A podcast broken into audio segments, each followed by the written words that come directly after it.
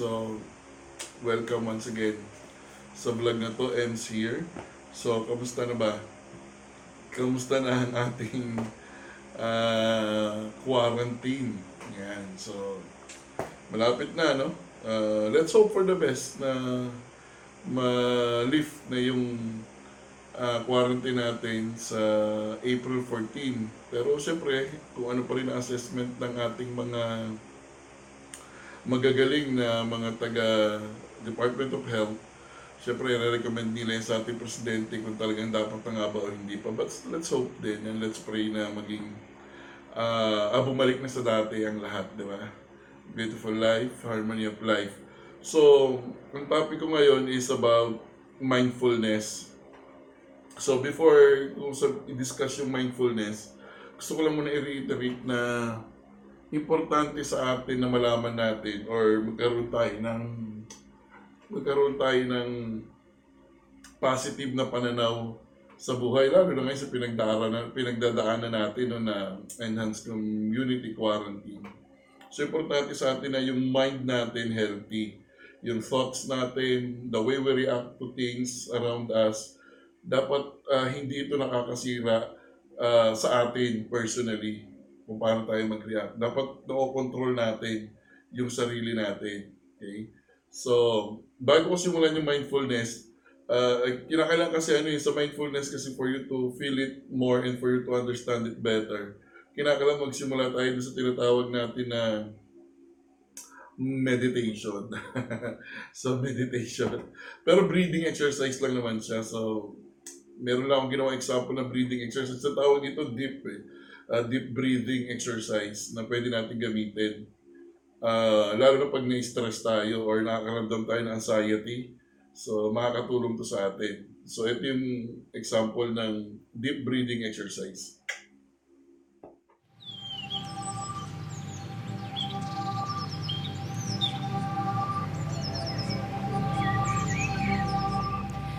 I'm going to take you through a deep breathing exercise.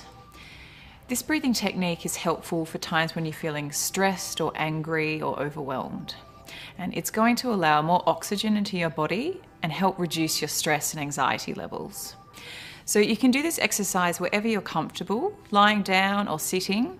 But if you're sitting, just make sure that your legs are uncrossed and that you have a straight back. Time you're going to try while I count. And we'll be doing this four times. So start by breathing out excess air. So breathe in through your nose for five. Ready? Breathe. Two, three, four, five. Hold it. Two, three. And then breathe out.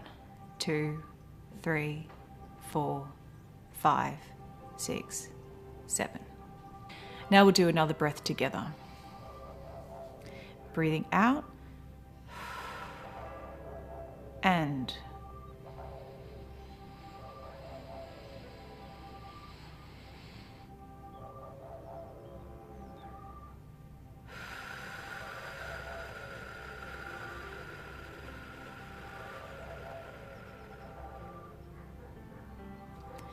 Now, one more breath together and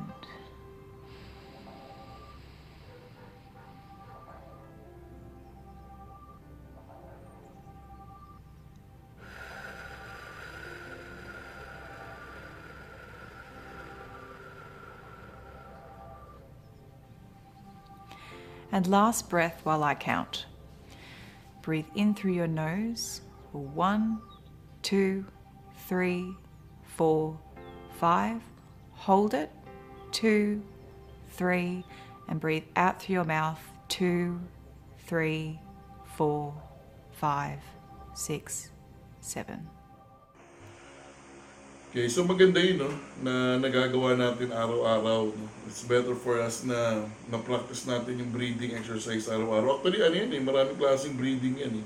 Try ko yung iba, try kong i-share yung iba sa inyo sa mga susunod na vlog kung ano pa yung mga iba-iba klaseng deep breathing exercise. Okay?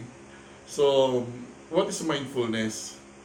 Yung mindfulness, ito yung, actually kabaligtaran siya tinatawag natin na mindlessness eh, no? Ah, yung mindfulness, ito yung parang inilalagay mo yung thoughts mo, yung mga pananaw mo, yung iniisip mo. Kasi lahat naman tayo normally sa araw-araw na dumaraan sa buhay natin, every day in our life, palagi tayo nag-iisip, no? And there are thoughts that comes to our mind na minsan ah, nagiging dahilan para ma-depress tayo, nagiging dahilan para malungkot tayo, nagiging dahilan para mawalan tayo ng pag-asa. Okay? May mga thoughts tayo ganun eh. So, yung mindfulness, ito yung inilalagay mo yung isip mo sa panahon ngayon. Okay? Parang yung mindfulness is about the here and now. Yung nangyayari ngayon. Okay? Ah, hindi ito dapat tinatakasan.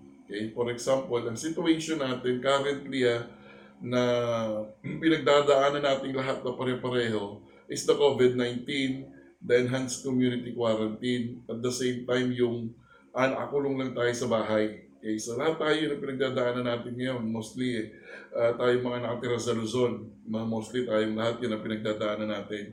So mindfulness, we have to accept the fact in our mind na nag exist to. Okay? Na nandito na yan. Uh, quarantine na tayo, may COVID-19 na. We have to um, acknowledge yan. Na nandito yan, nangyayari yan. Hindi natin pwedeng takasan yan sa isip natin. Hindi natin pwedeng sabihin na wala yan, hindi totoo yan. We, we need to accept it. And then from there, okay, dahil tinanggap na natin, ang inaccept natin sa isip natin, ano ngayon ang gagawin natin? Okay? Dapat ba tayo matakot? Di ba? Yung mga ganung pananaw. So sa mindfulness, nakikita mo ito na hindi nakakatakot. Kaya nakikita mo to na parang may mga paraan at may mga dapat gawin para makaiwas na mahawaan ka ng COVID-19. Which is, yun nga, yung quarantine, yung social distancing, yan. Yung paghuhugas lagi ng kamay. So, mindfulness kasi, sa ganun tayo tumutuon. Okay? Yung thoughts natin, yung mga iniisip natin, lahat yun hindi natin tinatakasan. nag stay tayo at inaalam natin. Okay? Na nandiyan yan, nag exist yan.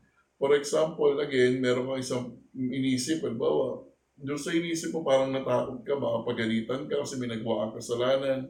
Ah, paano na kung wala kayong makain bukas dahil ah, wala pang dumarating na, na relief or for some reason, gano'n, di ba? Sa mindfulness, you acknowledge. Okay? You acknowledge na may problema ka. And then, alam mo sa sarili mo na may problema ka at gagawan mo to ng paraan na ma-resolve. At alam mo sa sarili mo na sa mindfulness, lilipas din to. Okay? Pag, na, pag natapos ito, pag hinarap ko ito, alam ko lilipas dito. Hindi dapat ito ang maging dahilan para magkaroon ako ng negative thoughts sa isip ko. Okay? So, yun yung parang uh, simple explanation ng mindfulness. Now, sa mindfulness, may marami na ngayong uh, iba-iba pang uh, pamamaraan kung saan pumapasok yung mindfulness. Meron tinatawag na mindfulness in listening, mindfulness in awareness. Okay? Sa awareness naman, ang tinitingnan natin dito yung yung nangyayari sa paligid. For example, nakaupo ka, ang iingay ng mga tao sa paligid, ano magiging reaction mo? Ah, tayo magagalit, sisigawan yung mga kapitbahay mo na may ingay. sa mindfulness awareness kasi, ina-acknowledge mo na maingay sila. Dapat aware ka na maingay sila. Okay? At inaano mo sa isip mo na alam mo na hindi magtatagal yung ingay nila at hihinto din yan sila. So, ang ibig sabihin, hindi ka dapat naapektuhan ng ingay nila. Okay? One good example din, halimbawa, nagda-drive ka, no? nagda-drive, or nagda-drive ka ng motor, and then bigla may overtake sa'yo. Dahil bigla kang in-overtakean, syempre, parang nagalit ka ngayon, nag-react ka kasi ka parang feeling mo nasapawan ka. Okay?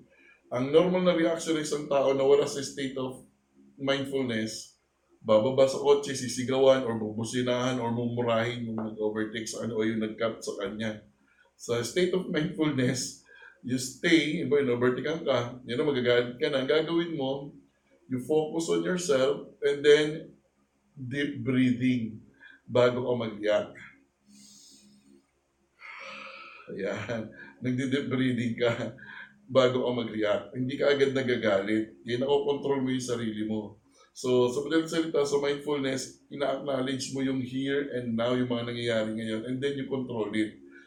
Kung ano ba magiging reaction mo towards doon. Okay? Yun yung mindfulness. So, share ko lang sa inyo yun kasi maraming sitwasyon ngayon na nangyayari sa atin at sa paligid natin. And mostly, mga nababasa ko din sa mga Facebook page na minsan out of control, lalo yung ibang kabataan, out of control na sila. Hindi na nila nakokontrol yung sarili nila and they do things na akala nila maganda pa sa paningin ng nakarami. One good example is yung sa TikTok na invisible. Tapos may mga tao talaga, may mga kabataan talaga na pag ginano nila, pagbalik, invisible talaga nag-uubad sila. Without them knowing it, na TikTok is a program. Siyempre, pag program ito, na ma-manipulate ito, without them knowing it, merong chance na talaga namang nakikita silang nakaubad. Lalo na ng mga taong humahawak ng program. Okay? Kaya nagugulat ako na ang daming kabataan ang sumusubok ng Invisible Challenge. Okay? So, nawawalan sila nung nung kakayahan na i-control yung sarili nila, nadadala sila sa uso. Kung ano yung uso. Okay? Kaya nakakalungkot. Kasi uh, hindi na nila alam kung ano yung magpapasaya sa kanila. So lahat ng ginagawa nila sa social media, di ba rin na magmukha silang tanga, di ba rin na magmukha silang baliw, magmula, magmukha silang katawa-tawa, basta maraming magla-like, maraming mag-share. Okay na sa kanila yon pero hindi ganun ang reality. Kasi pwedeng yun yung ginagawa nilang outlet, pero in the end, meron pala siyang depression or nagsasuffer siya ng sadness or anxiety. Ang ginagawa nilang outlet, yung ganun. Kaya maraming tao din ang masaya, akala mo masaya, akala mo nagpapatawa, but deep inside, sobra yung depression na pinagdadaanan nila. Kaya I hope yung mga magulang, kung kayo may mga anak na ganyan, I hope uh, alam niyo kung bakit ginagawa ng mga anak niyo yan. I hope aware kayo sa emotional state and mental state ng mga anak niyo. Otherwise, baka magulat na lang kayo bandang huli na hindi na normal yung kanyang mental health. Okay? Lalo na sa ibang adult din, no? Na marami ding adult ang sumusubok ng, ng mga activities ng TikTok pero hindi nakikita yung yung tinatawag natin na kahalagahan nito. Okay? Siyempre, ang gusto lang natin, kaya natin ginawa yon pinost natin. Kasi gusto natin, maraming mag-like. At maraming mag, mag, mag-praise sa atin. Kaya ang question, bakit? Bakit kinakailangan maraming mag-like? Dapat, ba't naghahanap ka ng maraming like? Ba't ka naghahanap ng mga taong magpipraise sa'yo dahil nag-post ka nun? Diba? So, ingat lang tayo. Pero kung normal naman ang mental health mo, at part lang yun ng libangan mo talaga, wala namang masama para sa'yo, then it's up to you. What I'm saying is, baka mamaya sa iba, ginagawa na lang nila itong uh, panakit butas sa totoong nararamdaman nila emotionally. Okay? So, kaya mag-ingat tayo ng konti sa mga ganun-ganun ha. So, yun yun, senior ko lang. Kasi sa mindfulness, ganun eh. Nakokontrol mo yung sarili mo. Hindi ka agad nagagalit. Ako, so far, I'm on the process of being like that, no? Yung nakokontrol ko yung galit, yung emotion, yung pag may nag-react, dapat na, I'm on the process and I'm doing my best. Na at the end of the day, isa na ako sa mga tao na uh, yung, yung mindfulness ay talaga naka-adapt na sa akin. Okay? And we can all do this. Paunti-unti lang. Let's start with breathing. And then papasok na doon yung meditation and everything and all. And then later on, magugulat ka na lang, lahat sila galit, pero ikaw hindi. Lahat sila nagre-react ng negative pero ikaw hindi. Why? Kasi nasa mindfulness state ka na. So subukan natin lahat yun at try natin. Try nyo. Uh, try ko din na kada mag-start ako ng vlog, magpapakita ako ng mga deep, uh, mga breathing exercises. Yan, para medyo maiba naman yung ating ginagawa araw-araw. Actually, you can do that 5 minutes lang sa isang araw eh.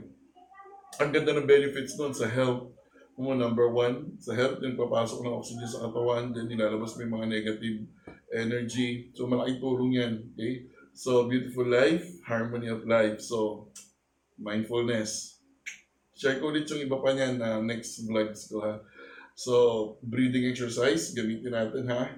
Sa beautiful life, harmony of life. So, tandaan natin ha. We only die once. But we always live every day of our life. And always remember lang po ha, pa-share, pa-like na lang ng mga vlogs. Yan. Para naman yung iba siguro mostly hindi natin alam, di ba? Makatulong sa kanila yung mga binabahagi at sinishare ko dito. Okay? Beautiful life, harmony of life. So, tandaan natin, ang sarap-sarap-sarap mabuhay. Lalo na kung alam mo kung paano mabuhay. See you on my next vlog.